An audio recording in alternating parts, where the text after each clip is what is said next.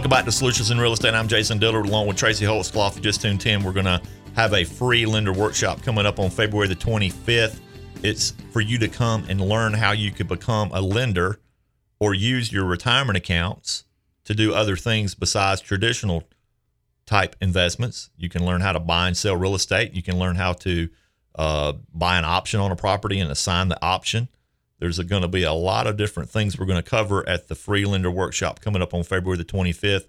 But I do need you to go to jasondillard.com and sign up so we'll know how large of a room to reserve. You can buy a truckload of tires. You could. You could buy a truckload of tires before the break. We promised. Well, two breaks ago, we promised we'd talk about what you would actually spend your money on, and then we forgot again or something. We started talking about toothpaste or well, there's who a couple, knows ovens there's a or something. of things that I won't. Yeah, we won't take up a lot of time with it though. But mentioning tires made me think about what I will buy with my money that cost a little more than the other thing. And you know, everybody's got their thing and their brand and what they like. But I learned years ago, had a friend convince me, and I was I was always uncertain because they cost a little more.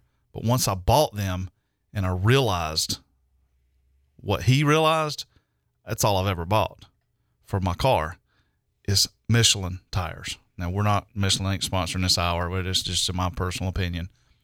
I prefer Michelin tires. Okay, so you would spend more money on Michelin tires. Yeah. Now in so the life money, the money that you didn't use for the stove and the you- toothpaste. and the toothpaste, you bought Michelin tires. Of course, you really didn't because you really bought way more, bought a lot more food at Pizza Inn and Yeah, Burger so- King and So I'm not generally brand loyal on too many different things, but there are a few things I'm brand loyal on.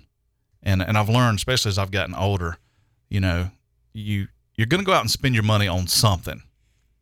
And it and let's just say it costs seven hundred dollars, whatever that something is. You shop around, you find a great deal, and it's seven hundred bucks.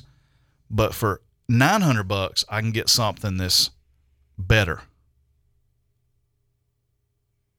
You're already spending seven hundred regardless, right? You got to buy it. It's out there. You need it, or you want it. In t- case of tires, you need them at some point. Kind of a necessity. So if I'm spending seven hundred, but for nine hundred, I can get something that's this much better. I'm it, the nine hundred's got my vote every time because I'm already spending How- seven hundred how- anyway. but how much better is it for two hundred? Well, that's where it's debatable with any brand. You say yours is better, I say mine's better. Well, I've I just like Michelin's for the Well- reasons I like them. Well, the. Michelin's may last longer, so that makes them better. yeah, that makes them better because you get more more Mm. use out of them for your money. Yeah, but now so that's not that's it. they they may like- ride better, they may look better. But what if it's like a stereo or something? Well, so I've kind of been out of that part for a long time. I used to do that for a living. Well, well, let me tell you a secret. And if I I, had- got a choice between a stereo that's that plays music for seven hundred or a stereo that plays music for nine hundred, the stereo that plays music for nine hundred is a prohibited transaction for you for me. because all you care is that it just comes on and makes noise. Yeah, I don't I don't need to I don't need to impress everybody. Well, it ain't a matter of impressing everybody. When I was in the stereo industry, there was a distinct and definite difference in the cheaper brand and the higher end brand. But now, if you're not into high end quality sound, well, it, it means nothing to you. Don't you remember us earlier talking about how I had wax in my ears? yeah, you I can't, can't- hear it anyway. Yeah, I can't hear it anyway, and it just so if it makes noise, Right. then it, it's the stereo. Then you're happy. But yeah, the but the higher end manufacturers exist for a reason because there are obviously people that do care and they do want to spend their money on the higher quality stuff because there's a real value to them. So for Jason, a prohibited transaction is buying something that like it's like the joke we hear all the time about the refrigerator. This oh, this Oh, will yeah. keep your food cold for nine hundred dollars, Yeah. And this will keep your food cold for twelve hundred dollars, and it's got a crisper, and it's got and it's written in cursive right there, and this is has an egg drawer. That's where you would keep your eggs, and this has a meats drawer. And for fifteen hundred, And this for- one will keep your food cold. Yeah, and the the meats drawers, but like it's where you'd put your bologna, pastrami. You know, you could put your any kind of meats. And what's so Because- funny about it is, yes, the fri- refrigerator's job for all of them, no matter what they cost, is to keep your food cold. Mhm. but you just pay for more bells and whist- whistles like the cursive writing Right. or, the And see, for me at my house, that's a prohibitive transaction. yeah, all you care is it's cold. It got it keeps your food cold. It could be purple with yellow polka dots and you wouldn't care. It keeps my food cold. Now, what's a prohibitive transaction in the eyes of the IRS? Okay, so this is what's pretty cool is, you know, American IRA is going to come, they're going to speak and they're going to expound on this, but I'm going to give you the abridged version, the Cliff Note version. A prohibited transaction is something the IRS tells us we cannot do with our IRA. Now, they don't tell us what we can do, which is quite surprising to me as much regulation as and code and big thick books the IRS likes to have. You'd think they would tell us what we can do with our IRA, but they really only tell us what we can't do, cannot do. So one of those prohibited transactions is your IRA cannot buy stamps. You know, you can walk in the post office and you can buy hundreds or thousands or gajillions of dollars worth of stamps if you want to, and never lick them and put them on an envelope. Just put them in a little cute little binder. Do you still buy the ones you lick? Well, I don't. They're self adhesive now, aren't they? Yeah, I don't lick them. Anymore. Okay. Well, anyway, If my, I eh, but if I did lick them and it was early in the morning, I'd be licking toothpaste on them. my granny used to collect stamps, and you know there'd be these certain kinds she would like, and then she because I hadn't switched it out. You know, yeah, we got it. And she'd buy these stamps, and she would um, entertain herself with other like-minded people that collected stamps. And I'm thinking, man, how boring is this? I mean, it doesn't even do nothing for you. It just lays there and you just look at it. It's kind of like baseball cards. But anyway, so you can buy stamps with your money, money, but with your IRA, you can't Your buy IRA stamps. cannot own stamps. No, that's prohibited. If Okay, you, what if you buy stamps with your IRA? you can't do that. What if what if what if you did? Well, though? nobody's going to really stop you, but if you do it and the IRS ever finds out, the penalty and consequence is way greater than the benefit you thought you were going to receive by buying them with your IRA. You don't even think about it. Just don't just put it Yeah. out of your mind. What, what, do it. what else is prohibited? Okay, you can lend Jason and I money. That is not prohibited. You can lend it to us unsecured. We don't do it that way, but you could. You can lend it to us secured against real estate, which is all we ever talk about doing because that's just the way we do it. You cannot lend it to your mama or your daddy, or you cannot lend it to your children. Or your greasy greasy granny, That's right. Either her, her either. your mama, your daddy, your greasy greasy granny. Don't sing the rest of it. So, the prohibited people in your life that you can't do business with with your IRA is your direct bloodline up or down, or your spouse and their bloodline up or down. So now, I your can- brother or your cousin, no problem. You can do business with So I them with could your lend IRA. money to my brother. I can buy real estate from my brother.